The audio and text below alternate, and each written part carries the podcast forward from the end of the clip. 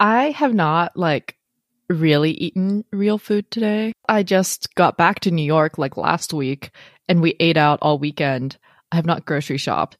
And I thought I had like mm. snack food, which I also do not have. So it I literally am just eating candy and drinking wine because Macy's was selling like leftover advent calendars for like $6, so I got like 3 of them.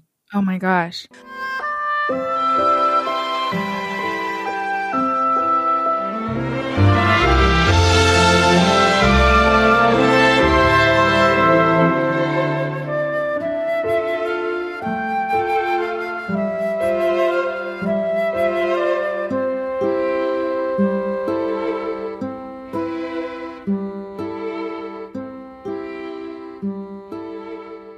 Welcome to Bottomless Broadway, where we talk musicals over mimosas.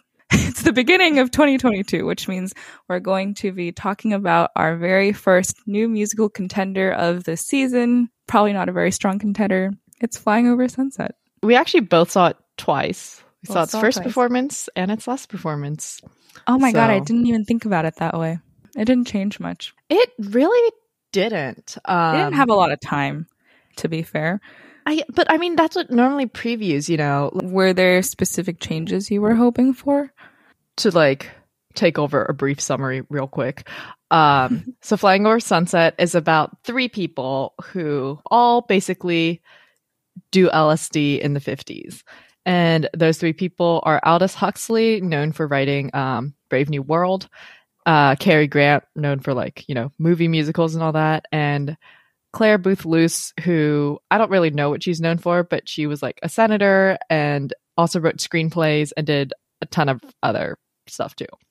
Um, and basically, it's like nothing happens in this show in terms of like an actual plot, but basically, they each do LSD separately and then they all do LSD together.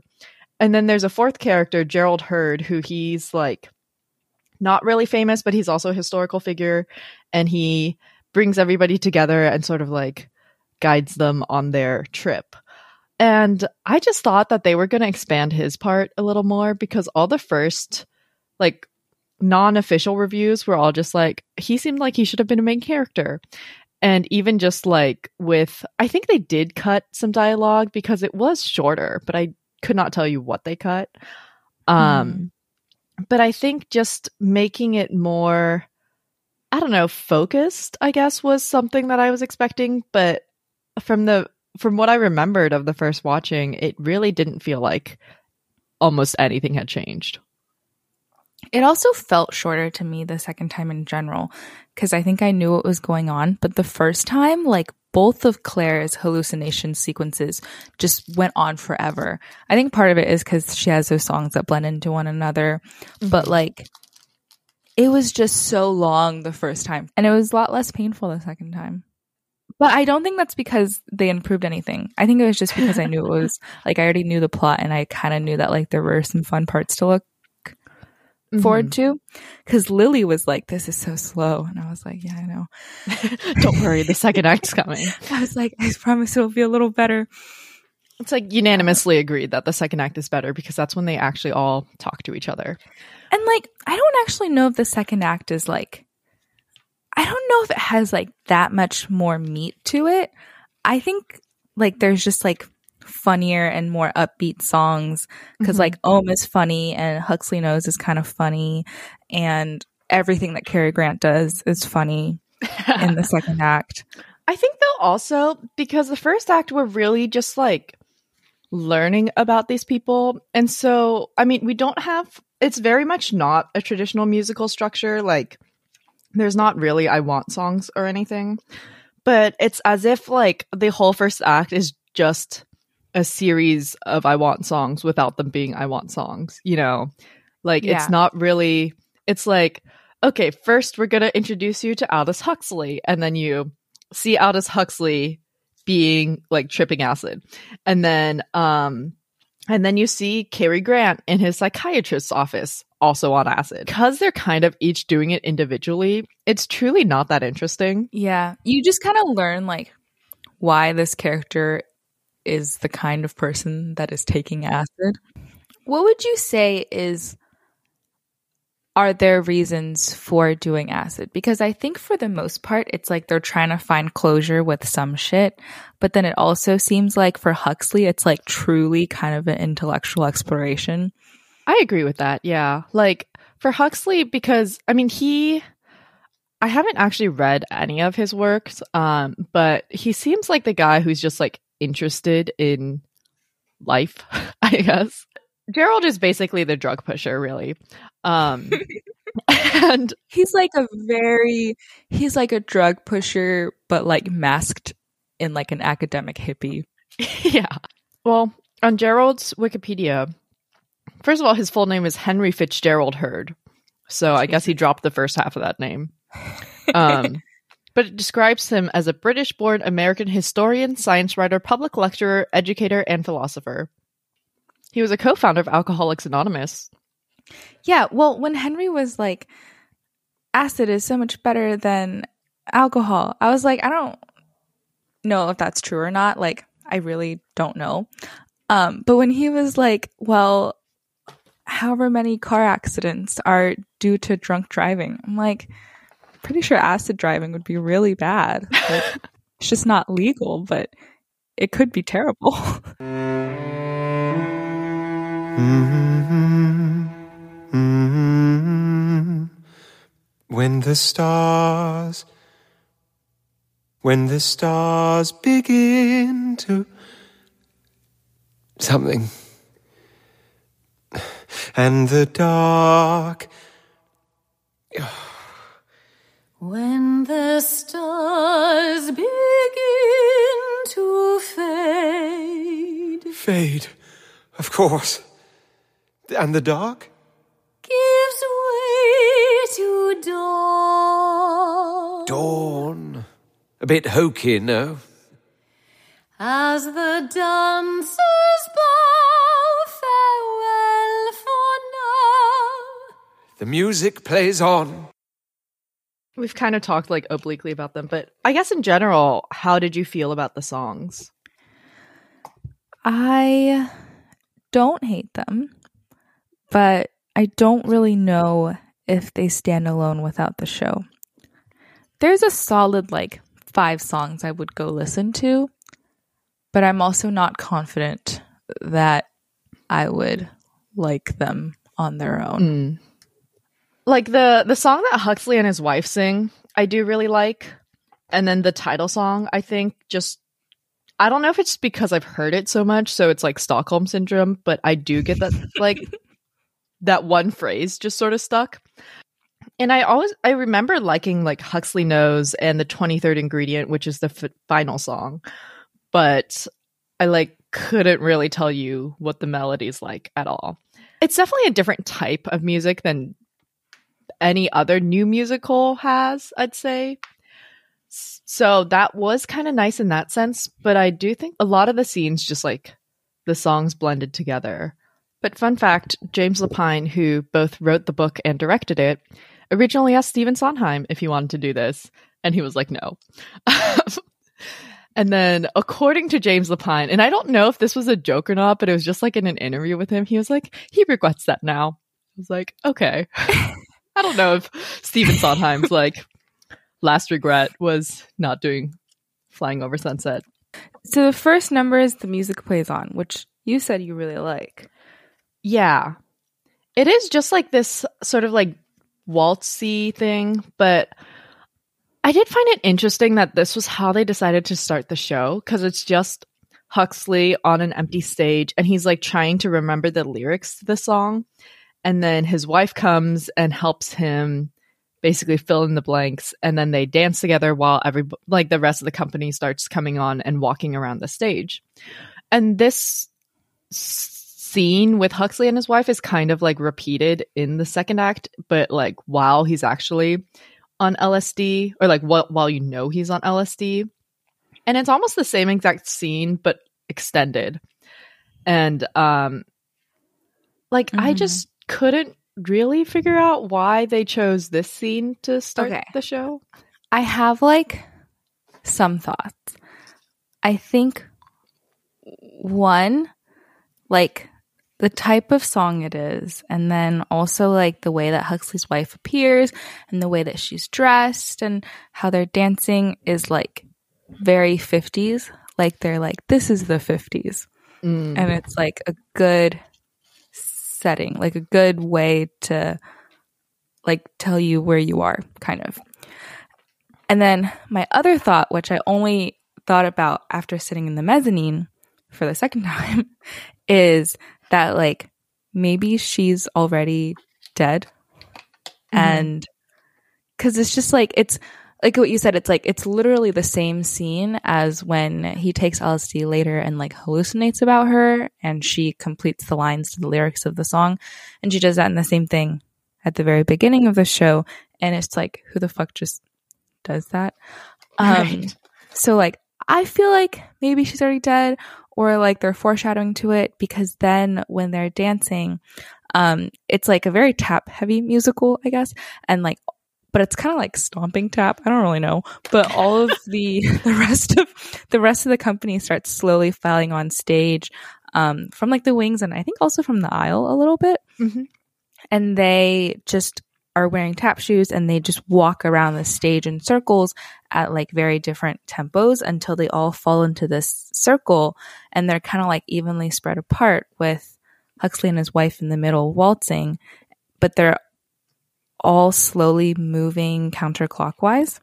So it like really looks like a ticking clock that's moving backwards. Mm. So like maybe they're just kind of starting the show at the end kind of thing Huh. because then they just randomly go back like the next immediate scene is like when she's alive and they're just chilling at a drugstore. Yeah, that's Yep. interesting. I do feel like if the show had a tiny bit more framing, it probably could have worked better. So, They should have done the song a third time. yeah, at the end with him alone or something. Yeah. But yeah, I, I kind of like that idea that it's like, I don't know, LSD takes you back in time when you were happy or something like that. But, and it, like, I don't know, helps you recall things, which I think is actually true. I, I like listen to this thing where apparently if you're like on, I don't know about LSD specifically, but I think they did this with like psilocybins or MDMA but it like sort of makes your brain more elastic or something. So, you know how like adults have trouble learning languages apparently if they did studies with like doing that while on psilocybin or MDMA actually helped them retain new languages better. Whoa. Yeah, so that is a thing. But yeah, I mean, I do like the song a lot. I think it's a really good melody. Um and I'm interested to hear if they do like a full version of just the song without any interruptions on the cast recording because there are like sort of interjections during the song as Huxley is trying to remember the words. But I Mhm. think it is like I'd say it's probably the best melody of the show. It's like a pretty standard melody, but it's just like a very memorable and strong melody as opposed to the rest of the songs. the rest of the songs are just like a it's basically like the melody equivalent of a stream of consciousness.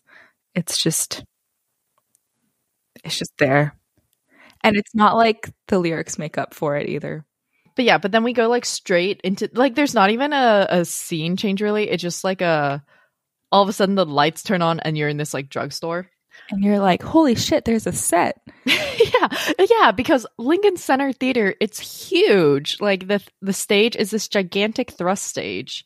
And all of a sudden then there's just like drugstore shelves on stage and you're like I would have loved to have seen my Fair Lady from the mezzanine because you know how they just like literally push up random pieces of Mm. set and you're like, that thing is massive. How did it fit back there? yeah. I like would have loved to seen to have seen that. It's so weird. um the set for this entire show is crazy and Mhm. might be the best part of it. Um Yeah. but we're at Rexall drugstore in Hollywood, the largest drugstore in the country or something in the world. Um, yeah, they're in this beautiful drugstore. I mean, it's massive. I bet their makeup section is phenomenal. um, and they also sell coffee table books of paintings. I think Cary Grant was the most fun to watch in this show. but I just really liked Huxley as a character the most, I think. During this scene in the drugstore, he was just like freaking out about he's like, Oh my god, there's a whole coffee table book of Botticelli. Like, I bet he wouldn't have never predicted that this could happen. And like I think just the way that he approached things was really it was just really earnest. Like, yeah, so like his dialogue's very quirky. He's fun to listen to. And he yeah, like I really liked him too. But then like I don't really understand him as a as a character because like at first I thought that he was just this like like this academic guy who was like exploring the boundaries of the brain and all of this shit and just like very new age and interesting. But then like towards the end of the show, they're like, yeah, so he fell in love with this 15 year old Polish immigrant who's lesbian. And I was like, I don't know, like, what this says about him, like, why it's even mentioned in the show. Like, what am I supposed to get from that? I don't understand him as a character anymore. Mm-hmm. What? Well, I mean, part of it during that scene was they were talking about like, oh, he had like a perfect marriage because both Claire and Cary had very like problematic marriages.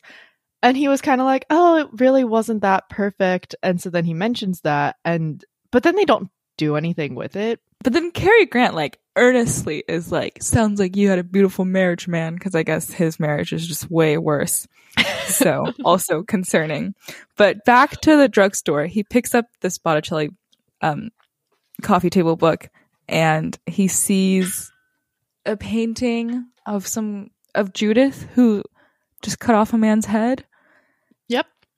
and um and then that's when his like first acid trip starts and then he sees these two girls come down from like a castle tower with a head in a basket. Again, this show, it sort of does a thing where it like touches a lot of things on a very surface level, but doesn't quite go into it deeply. Because there's this one part where like he sees Judith like in front of him and he's like, Wow, what an amazing woman. Like she just cut off this guy's head or something.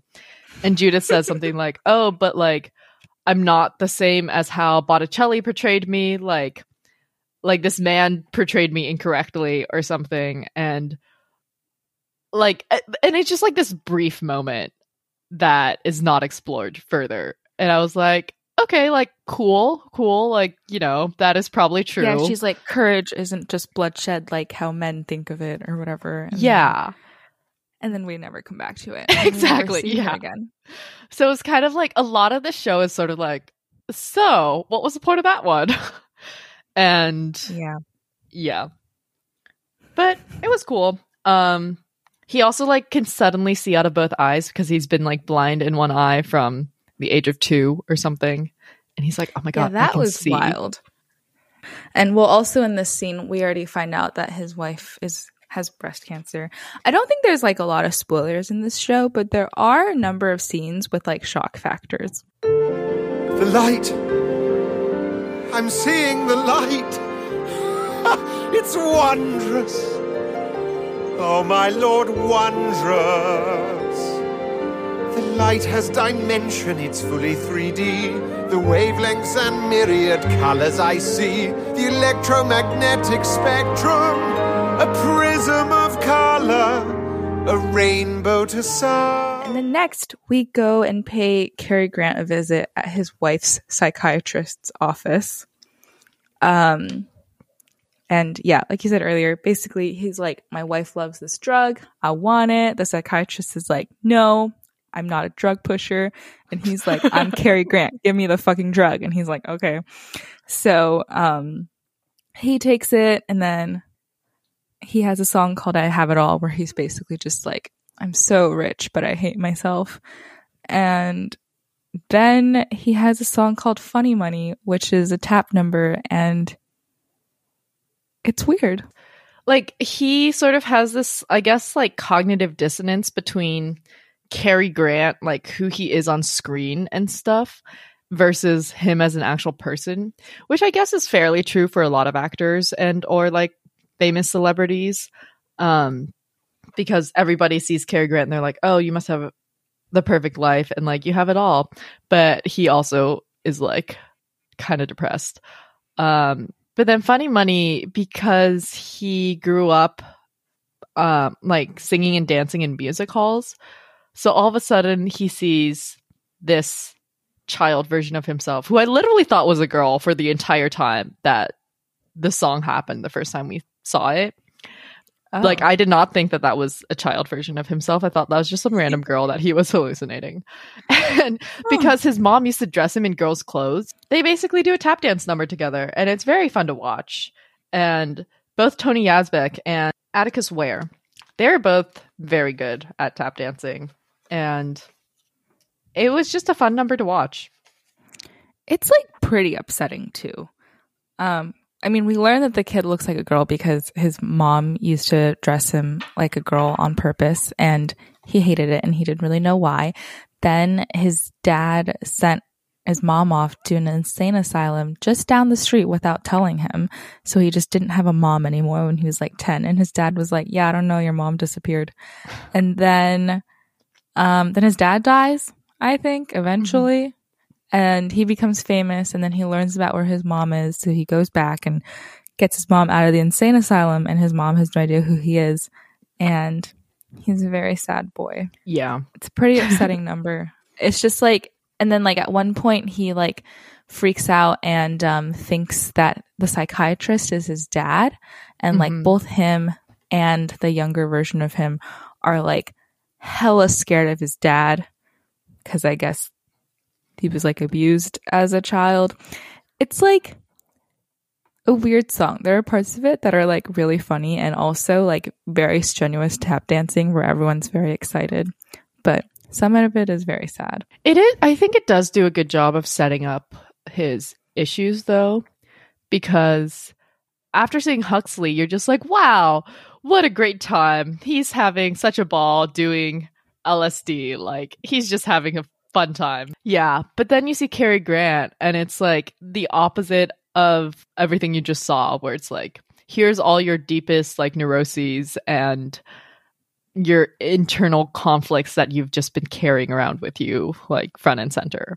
although you know according to him he's had other more fun experiences too which we'll see in the second act Yeah, I mean, I guess like the thing is, I didn't really see why Cary Grant would continue doing LSD. And to be fair, like in the second act, when they're all trying to do LSD together, he is the most resistant to it because also he's only ever done it in a psychiatrist's office. But I just, after that, I was like, would I have wanted to do this again if this was what happened? Like, I don't know. Papa's in the park to mooch. Mumsy's brewing bathtub hooch. Sissy sells the sailor's kissy wissies. Brother picks the pencil. Nancy sissies. Gramps is Prince and Phony quid. Nana, Flips the arms box lid. I knew I knew it. me, I juggle plates and make make 'em spin. And the funny money rolls right in. Right in. Now the funny money rolls right in. the last person we meet is claire and she is chilling in her big ass garden with gerald again who's also her friend and she he also gives her some acid and um she has like it's like kind of it's like a positive version. It's more positive compared to Cary Grant's experience, but it's also like a little eerie. Um and this is like also the one where I have no idea which song is which, but I actually like a lot of them. Um cuz the Sapphire Dragonfly and someone I have no idea where that cuts. I think I know where it cuts to Flying Over Sunset, but it's it's questionable. Um but she's she's on LSD and she lost her mother and daughter 6 years apart both to car crashes and it's like kind of recent so she's also a very sad person. And she like sees both of them when she's on LSD and but it's like unlike Huxley and his wife like he she knows they're dead. Like Huxley is kind of like I don't know if she's dead. Like this is my life now. And then like when his wife disappears he like flips out. Um yeah, like he doesn't seem like he's like very aware that Maria, Marie, Yeah. Maria Mhm. is dead. Um, but like Claire is very well aware that her mom and her daughter are dead because she's just like, she's like, oh my god, you're so beautiful. Had I known you were gonna die, I would have like spent all of my time with you and like not have done any of my career shit. But yeah, it is like kind of tragic for her that she lost both people in such a similar way because that's I would be so scared of cars if I were her. Yeah. And on top of that, her husband's cheating on her. Yeah. So she's got a lot of problems. Yeah. When she was like, when she was like, Gerald, I feel closer to you than I am to Henry sometimes. I'm like, is that a compliment? Because Henry sounds like an asshole. But so the the three songs are Sapphire Dragonfly, Someone, and Flying Over Sunset. And I think Someone is where when her daughter and mother actually come onto the stage and she's like talking to them more because she's like, "Oh, why would God take away someone like you?" Because she's also she became a Catholic after her daughter died.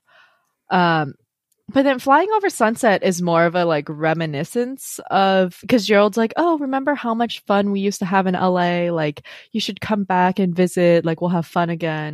I think in this song, she's talking about like flying over sunset, like over Sunset Boulevard, and like flying as a like metaphorical term, like presumably in a car or something. I did find it amusing that she mentions the Hollywoodland sign. It's like I think the lyrics something like flying over sunset over Hollywood and Vine, which is an intersection, flying over sunset past the Hollywoodland sign. And I just found it funny because I'm like, yeah, they needed an extra syllable there. And lucky for them, at that point, the Hollywood sign was Hollywoodland. Works out. I didn't know that either. I see a dragonfly, a sapphire dragonfly, a brilliant shimmering of iridescent wings, a flawless specimen of heaven's handiwork. If only heaven were as flawless as its beams,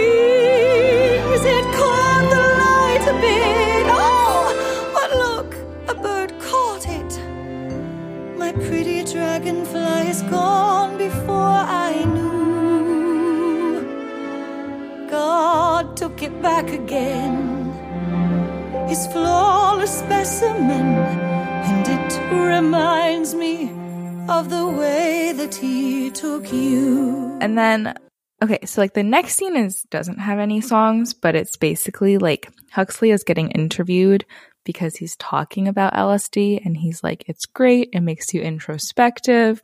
And then Maria and Gerald are watching him on a TV and, um, Maria is like, he's so confident. I love him. And then Gerald is like, he's being made out to be this drug pushing hippie. And then, and then you see her be very, very sick. And then Gerald was like, Are you going to be okay? And she's like, Take care of Huxley for me, Gerald. And scene. Yeah.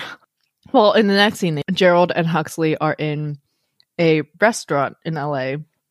And that's when they see Claire. And Gerald's like introducing Aldous and Claire to each other. And then they like just, you know, randomly see Cary Grant sitting at a table by himself. It's really funny because they have this like big booth thing that they're sitting in. And then Cary Grant has this like tiny table in a corner. And then Claire just like convinces him to go join them. Yeah. Basically, she's like, Let's all take acid together. And the guys are like, No. And she's like, Yes. And they she convinces everyone really quickly. Um oh, but also so in in the in the TV interview for for Huxley, right? Mm-hmm. They literally touch on like five different important things in three minutes and also never come back to it like like at one point like the interviewer is like really twisting his words where they're like so you're saying that like everyone should go take acid because it's amazing and then he's like no it's not what i'm saying and then the interview is like that's literally what you just said um and then he also talks about how like this is when he talks about how he hates tv right yeah. Yeah he's also he's also like i don't think tv is good it's gonna be like the depth of objectivity like the radio made like elections more biased because instead of like listening to shit you believe in you're just Mhm. like listening to like how a candidate sounds and how excited they are and how nice their voice is and like if they sound like a righteous person and shit like that. Um, and he's like, I think TV is going to be even worse. We're not going to care like about what they say at all. And we're just going to like look at the candidates and like how they speak. And that's going to be it. And he just like, he fires off all of these like kind of important things which were like, like obviously this TV one is like separate and totally not related to the show, but then also this whole sense of like people just writing off drugs when they don't really know anything about it. I feel like this was just like a let's show some like a personality from Aldous Huxley because we haven't really seen him when he's not high on acid. Or just like, So- this is why he's an interesting person. Yeah. Because I guess like we don't really know that he's impressive. But then in this one, they're just like, let's fire off some reasons and never come back to it. But then like, it's not like they're totally like, I thought they were trying to make something of it because this same, a similar type of scene happens at the beginning of the show. Um, but it's Clare and Cary and Huxley. And they're like, mm-hmm. they're lined up together, but they're clearly doing like three separate interviews or appearances or whatever. Just felt like they had they had two of those scenes, so I thought it was going to do something, but they don't have any in the second act, which we're about to get to. So Yeah. It's like, you know, in Eternals, when the whole first half just feels like a lot of setup, and you're like, can we get to the point? And this is like that scene where they're finally together, and you're like, okay, now the real show can begin. So I think it is like just the most exciting part of the first act. yeah, I agree. And like I was waiting for them to do acid together. Like Yeah. that's like, That's what they thought that was the advertised. right? And it took them like two hours to get there.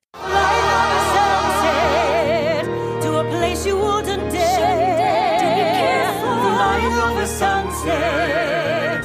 Like a painting in the air. And mind God, God knows Breaking free of safety. To a place of no return. No way else to grow until you learn. So, Act Two, they all gather at Clare's super fancy new house in Malibu, and um, Gerald is measuring out drugs. They all take drugs because Gerald's like, I feel like taking drugs too. So, so the four of them are all on LSD, and then we've like seen this before, but Gerald chants because he's a proper hippie but Cary Grant is like, what the, f- why the fuck am I here? Um, and then Om is such an interesting song because it's just one of those like amazing songs where everyone's singing over each other, but you can hear all of it and everything is really funny. Um, cause Cary Grant is like, what am I doing here? Like, how did I end up here with these freaks? And then he's like getting hot, which I don't know if that's like a side effect of LSD. Um, but like he starts taking off his like socks and shoes or whatever. It's very scandalous. yeah. And then Clare and Huxley are like freaking out because Clare's husband won't have sex with her, as she repeatedly mentioned. And Huxley's gay. I Oh, mean, Gerald, not Huxley's mean. gay. Yeah. Gerald is gay. So the two of them are like freaking out. And then um, Clare's like, I wish he would take off his shirt. And then Gerald's like, I wish he would take off his shirt. And then Huxley is like, Clare's feet is so weird. And, um, and then like the point of chanting is to like clear your mind. And Gerald's like, what the fuck are you supposed to think when you're chanting next to Cary Grant? Yeah. Yeah. Plus Gerald falls into Cary Grant's ass. So Yeah. that really breaks the ice. And then he pees his pants. Oh, like, did he pee his pants? Or like, did he jizz his pants?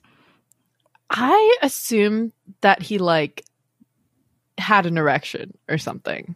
Cause he was like, I may have wet myself. And I was like, that's aggressive. Like, you're Yeah. a grown man. Just because you fall onto someone's ass doesn't mean you should pee yourself. Yeah. Yeah, I think that was just an excuse for him to go be like, Okay. I need to take care of this. Yeah. I thought that was what it was too. So then he comes out in Fat Henry's big ass pants. and then, but during the time that he's doing this, Clare and Cary and Huxley, I feel like- Huxley knows.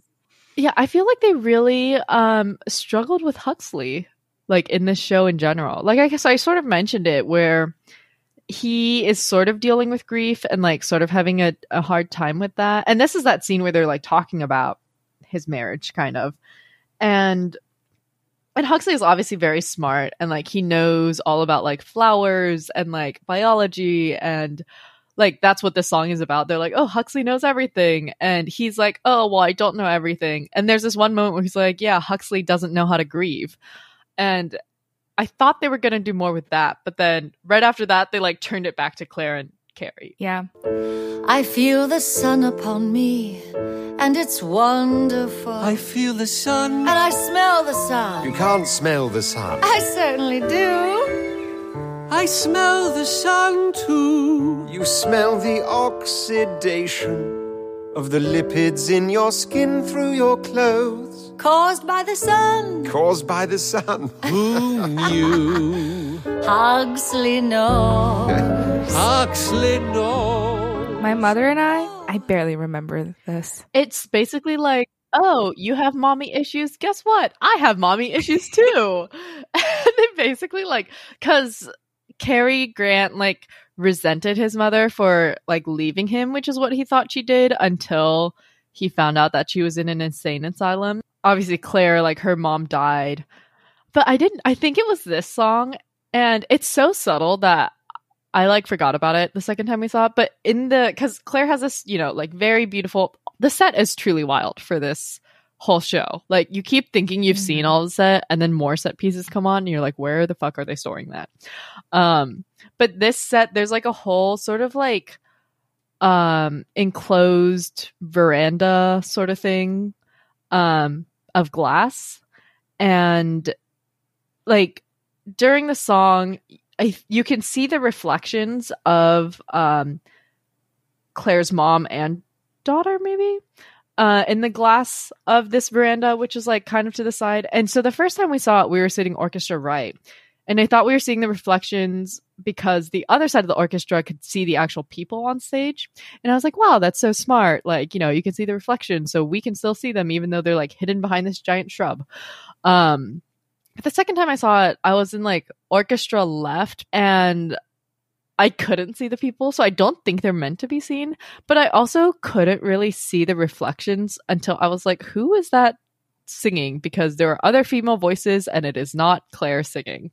So it was a, it's a cool concept, but I don't know if it like fully works. Yeah, I saw the reflection too, and it like freaked me out for a second. I, I also thought she was coming from behind the stage, and I thought like the like the glass was just see through Oh, okay. and like not reflection. So I was like, okay, she's like come to us from the back of the stage, and she's behind the glass right now. Um, but then she just walked on stage from the aisle, and I was like, what the fuck. yeah. Then we very quickly talk about Huxley, and then we move on from him for almost ever. yeah, Um, like this is where we get that sort of like the music plays on again. Um and this time we like know for sure he is tripping on acid and his wife comes out and they dance. And it's like very cute because he like can't remember the words and the other ones are trying to help him and he's like talking about Oh like something a boat on the water or something. And I think he's trying to rhyme it with on or something like that uh-huh. and they keep suggesting words and he's like no it's a water scene like it has to do with water and and, Gerald's like, it's fun. And he's like, no, water. and Cary Grant is like prawn and he's like no and everyone's laughing at that. Honestly, it's such a British thing to say. And I like had immediate imagery of like gigantic shrimp jumping over a boat. the actual word was swan for anyone wondering that was like the extent of his hallucinations was him trying to remember words to a song he used to listen to with his wife and i really thought they were going to go into this whole like british man who doesn't know how to feel emotions like grief sort of thing and they truly did not That's true because he brings it up multiple times. He's just like, Clare, I can't talk about feelings because I've never met you. As the monster, I mean master, Maestro. maestro ends the waltz with a wave of his b- banana. Beton, a wilted bloom that scents the room. The music plays on. And then Cary Grant's like, let me talk about me some more.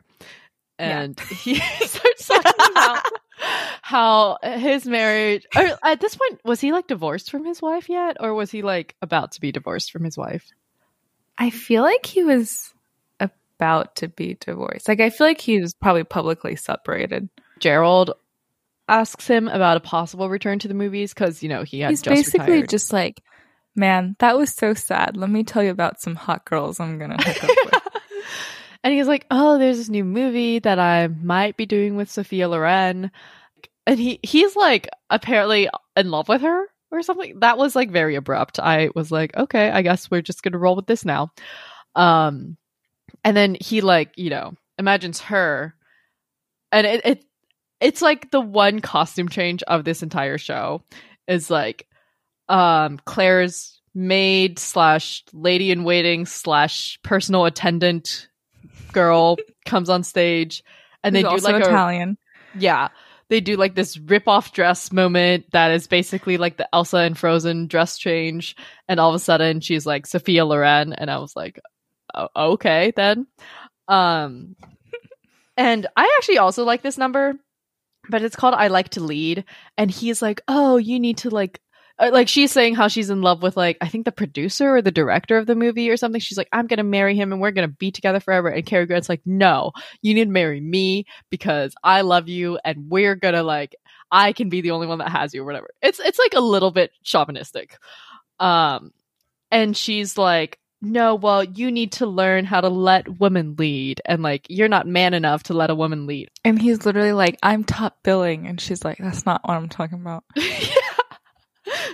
yeah, which I, I this number was pretty fun because it's also like a dance number and Tony Yazbeck is really great at dancing and also because they're technically both people that we know of and they're also showing clips of the movie that they did end up doing together and they show I didn't realize this the first time they show her slapping him in the movie like five times like they just keep repeating that one clip and I'm like oh Oh. okay then like but I think this one actually was successful in like, and this is more what I was kind of hoping with the other characters to get, where she's basically like, you have mommy issues. The reason why you keep divorcing your wives, because he had been married like what, four or five times at this point or something. No, just three, but he Oh, just gets three. married five times.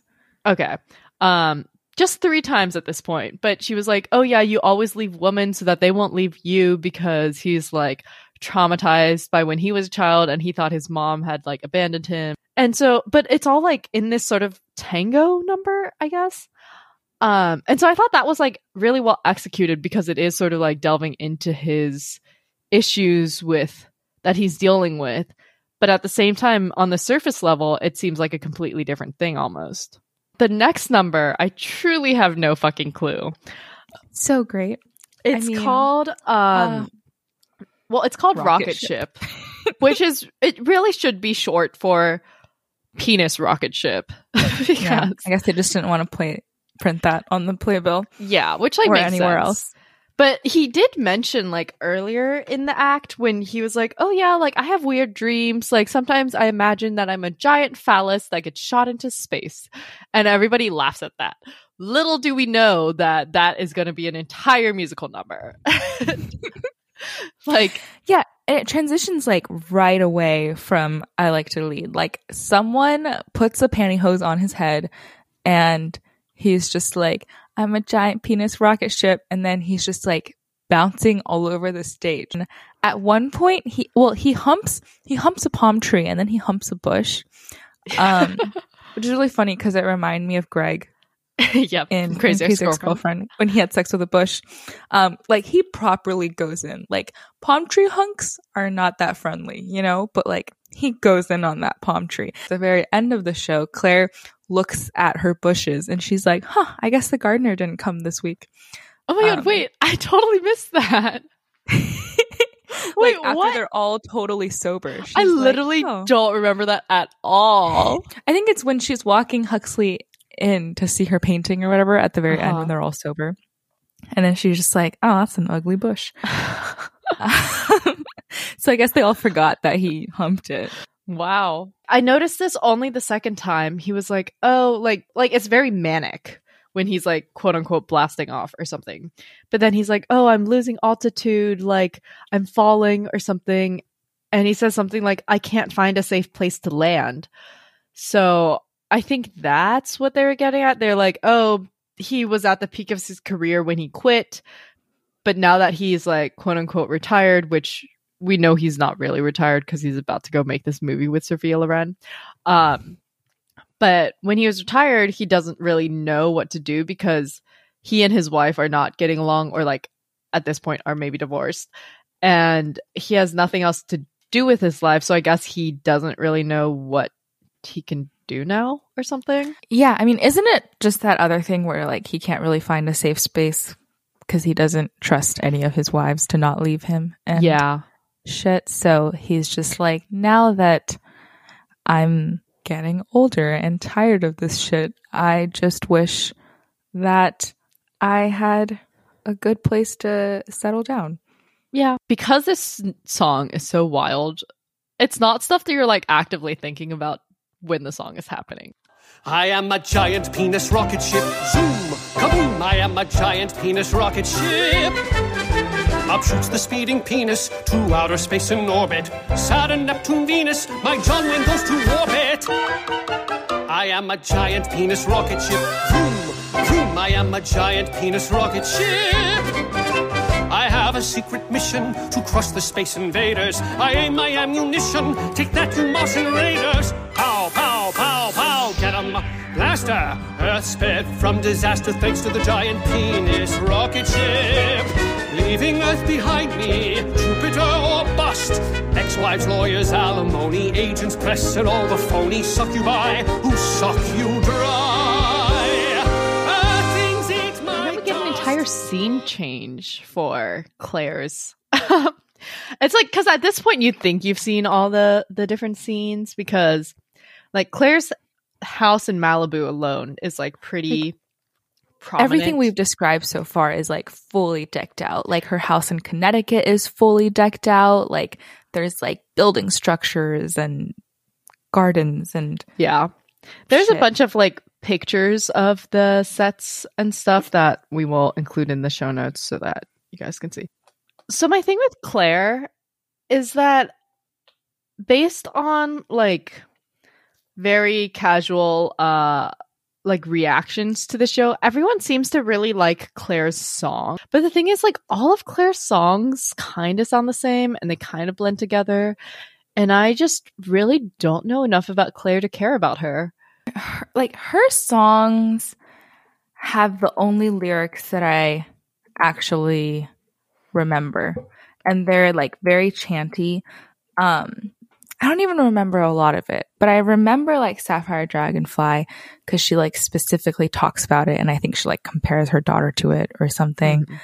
And um, she like repeats that line that's like, "What kind of deity?" and then whatever, and like she basically just like questions why someone would create her perfect daughter and then kill her. Um, so like I agree they blend into each other, but I still do like her songs a lot because they make they actually make sense and it's like they're like the only songs that I remember lyrics from. also, I just looked up Clare like in real life and like she truly was a hot senator. So I don't know what was wrong with her husband. Like you know how like sometimes people get cast a lot cuter than they are. Right. She's like a cute lady, like a cute middle-aged lady. Yeah, I see it. I mean, her mom was hot enough to be a hooker, so Yep. that is true. which we find out in this scene. Yeah.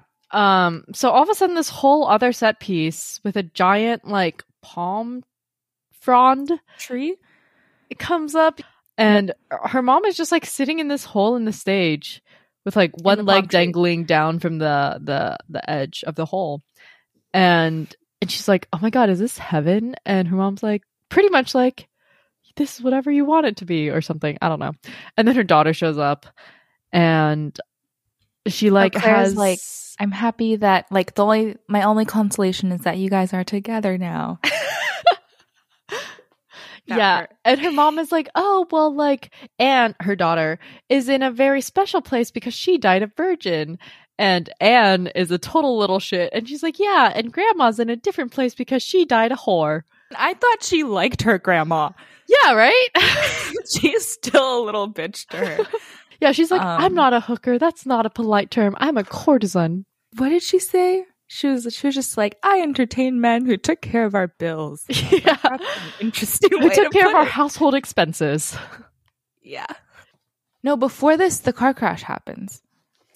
Oh, yeah. Yeah. They're all sitting in the garden. Mhm. Th- that's how they transition. They're sitting in the garden, and this is like after rocket ship when like they pick Cary Grant up off the floor and comfort him, and then they all like go back to their garden lawn chairs, and they're just like, let's like just like clear our heads and enjoy some like fun, peaceful hallucinations. um, and then like there's like barely audible like street noises coming through and you don't even really like as like an audience you don't really realize they're street noises Mhm. until like halfway in or maybe more and then they become like more and more audible and like street noises and then that's when you see her daughter walking on stage from the aisle so like her back is facing everyone so you can't really see her oh my god it would be so weird to sit in like the first row of Oh, yeah. that that aisle if you like And not notice back, I would freak out. Oh my god. That's so creepy. Fuck. oh my god, that's creepy as fuck. Anyways, so like you see her walking up and her back is towards the audience and then um and then like the street sounds like morph into this like big ass crash. Clare opens her eyes, she sees her daughter and her daughter turns around and her face is just like covered in blood. Um cuz it's like after her car crash and then Clare screams and like chases her daughter off stage and then the beautiful palm tree shows up. And this is when um her daughter is like, "Well, you weren't even there for me. Like, what would you have done? Like, because you were always busy." And um, she sings a song called "If Only I'd Known," and because she like also the whole part about her mom, quote unquote, entertaining men was like a surprise to her. So she really truly did not know either of these people at all. But like Um, how did she know that through LSD? Like I guess maybe like known. maybe she had like her mom probably had a lot of like strange men over and she like as a child didn't know what the implications were and maybe she remembered that on LSD and was like oh fuck she was fucking them yeah, that makes sense. but yeah and then it it all culminates in this whole thing where they're like you have to like let go or like you have to find peace and then she sings this entire number called "How," which I literally cannot tell you any of the words in that song but it's like the closest thing maybe to like a big 11 o'clock number that we have she was the one that like originally James Lapine read a biography of her and he was like I want to write a musical or a play, I guess, maybe at that.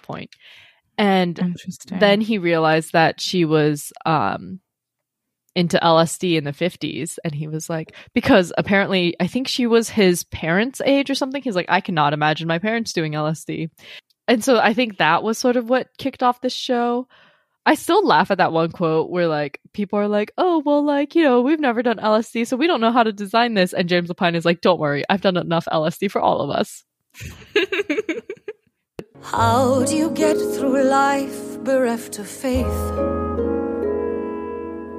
After you've prayed the seventh day, who listens on the eighth?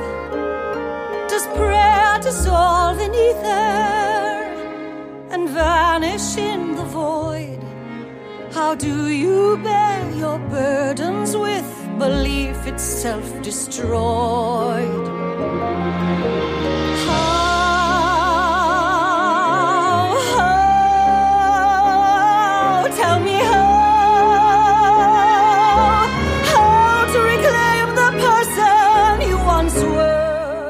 Gerald is like, Clare, come with us. We're going to Oh, the yeah. beach. And then Clare's like, I'm busy finding my mother's leg in this bush. Oh my Um, god, wait, I can't believe we didn't even talk about that. Her mom is literally like sitting in this thing and she's like, Clare, go be a deer and find my other leg. And everybody in the audience is like, what the fuck? But Clare's like, oh, okay. Well, where is it? She's like, it's in the bush. You have to go find it. And then she's like, Yeah, it just like broke there during my car crash. So, yep. Uh, She actually does find a leg in the bush, which is basically right over the orchestra pit. And she gives it to her mom, and her mom just like attaches it and crosses her other actual leg over it. And it is truly wild. And Gerald's like, You know, you seem like a little crazed. I think you should come with me. And she's like, Leave me the fuck alone. I'm having the time of my life with my mom and my daughter. And Gerald's like, You know what? Fine. He goes to the beach with Cary Grant and Huxley. I feel like the writers of this show don't know how an ocean on the West Coast works. Like, I know there are some oceans. So, like, okay, so like these three guys, they're all on LSD and they're like, yeah, let's go to the beach. They go into the water. They're like ankle deep. Let's like, they're like, do we dare to go knee deep? Oh my God. And they do it. And they're like, wow. And then they're like, let's go waist deep. Let's go chest deep. There are oceans in this world where like you can go chest deep, but like California oceans are surfing oceans. And if you actually go chest deep, you might as well just drown.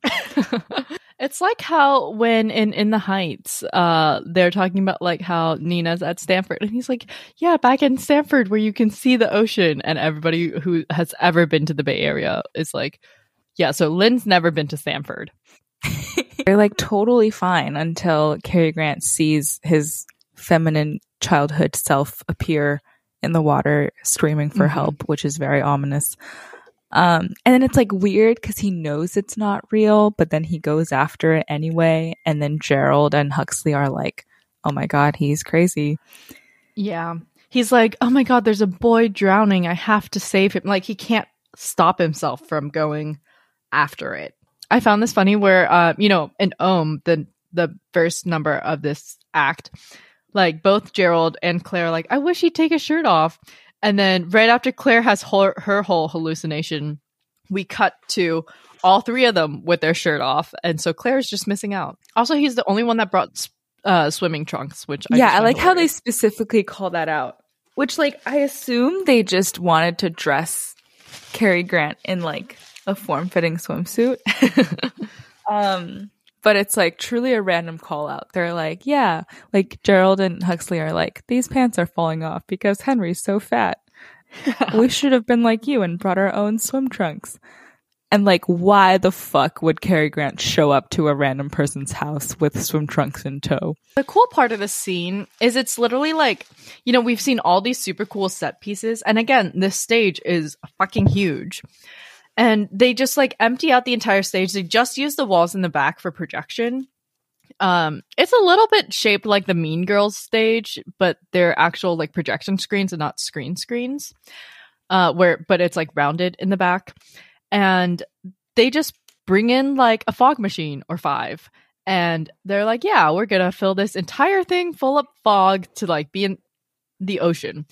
And during the first time I saw this, I legitimately thought that they were gonna like all take off their pants and the fog would be dense enough to hide it in an artsy way or something, which they do not. But I was a little bit concerned there because we have seen many unsuspecting penises that we were not prepared for in theater. Yep. I thought we were going to see some dicks too. So Gerald saves him. Um, they swim back to shore, and then they're like, "You know what this needs? Brandy." so Also, like, I don't know why, but like Huxley, like, is also drowning or something. Like, he's just being a useless bitch. Three Englishmen Or two plus him. are heading deeper into swim. I'm scared. I'm blind, but why be grim? Go forth and seize the day, kid.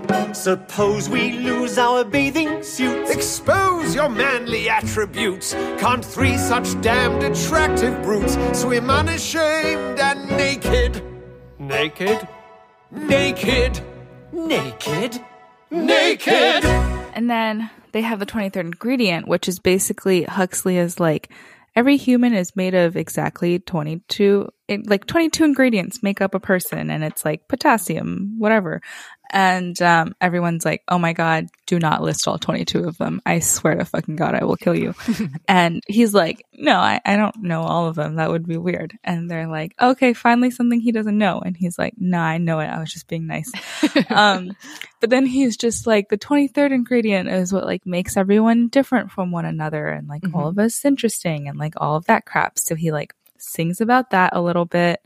And then um, Clare's like, come in, I want to show you a painting. So they like get to this painting, and then I think like they're basically just supposed to bond over like both losing somebody to death. So like they share a hug, and then meanwhile, Gerald and Cary just like chant and kind of become friends. I thought the first time we saw it, it seemed more like they were gonna hook up, but this time Yeah. it didn't.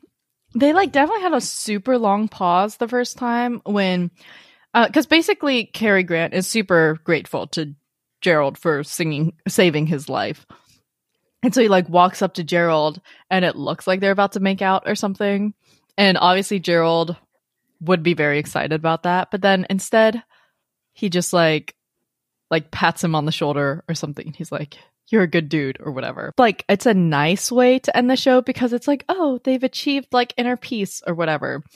But really like nothing has truly been resolved. I guess like I think Cary Grant probably has the most character work done because after he almost drowns, he's like like they ask him like, "Oh, who did you see in the ocean?" He's like, "Oh, it was myself." Like I could never be that boy again or something. And then he introduces himself as Archie Leach or Archibald Leach, who which is his like birth name.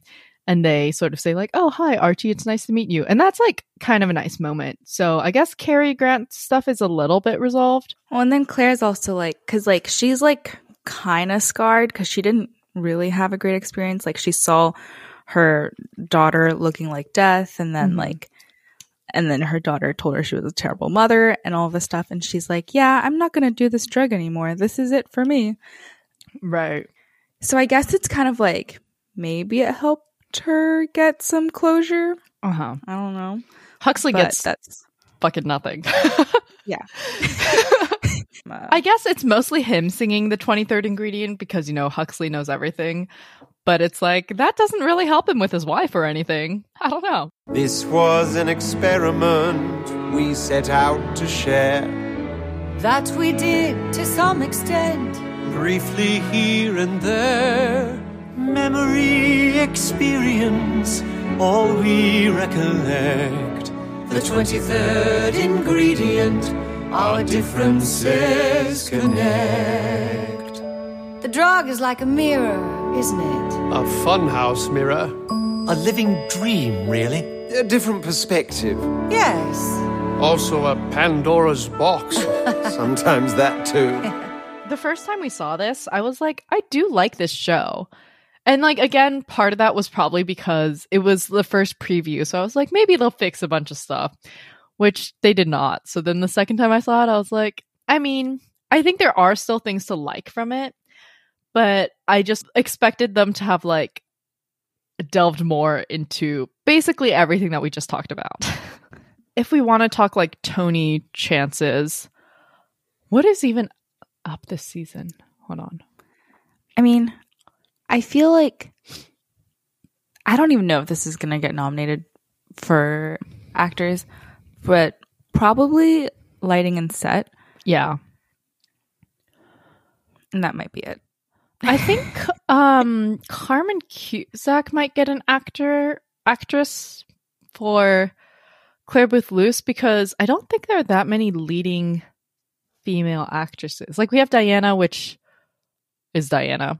Um Girl from the North Country, I think, has one. I think the mom will probably get nominated. Okay. Mrs. Doubtfire, there's also the mom. Paradise Square has one, at least one. Six is all featured, so like there's no competition there. Um, I don't think a Strange Loop has a leading actress. And then it's basically all the revivals. It's like Caroline, or Change, Company, Funny Girl, and Music Man. So like all four of those are probably gonna get nominees. And there are usually five nominees, I think, for more than eight shows, which I do think we have. So I think it is possible that we get a a nominee for Carmen Cusack for leading actress. For the men, though, I think there are too many men in this season. uh, how many new scores do we have? We have Diana flying over sunset. Is Mr. Saturday Night new? I don't know. Mrs. Doubtfire, six, A Strange Loop. So that's five scores. So it's possibly like the score will be nominated. Um, I think choreography probably too, just because that one like tap dance scene, and also the like I like to lead choreography is pretty fun. Okay, I can see that. Well, we obviously this is the first new new show that we've been doing that was not playing pre-pandemic, but we will be going through all the other shows that are new. Um, so you can follow us on whichever podcast player you would like. We're on Apple Music, Spotify, and all the other major ones. Bottomless Broadway.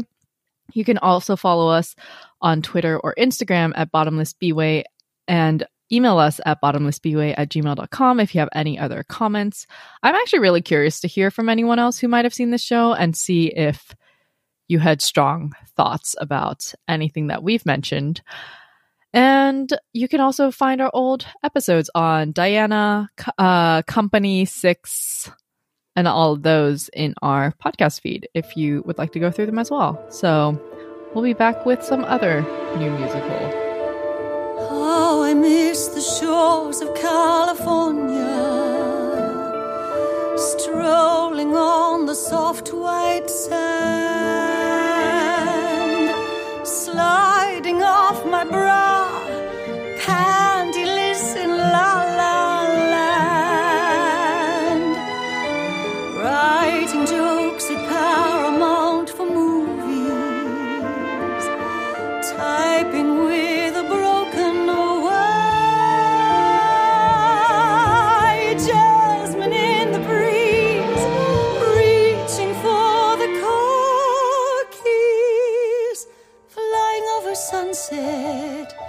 crossing Hollywood and Vine, flying over sunset, past the Hollywood land sign, riding with the top down, eyeing all the tan young men. I could have had my choice of any then, and I'm flying over sunset.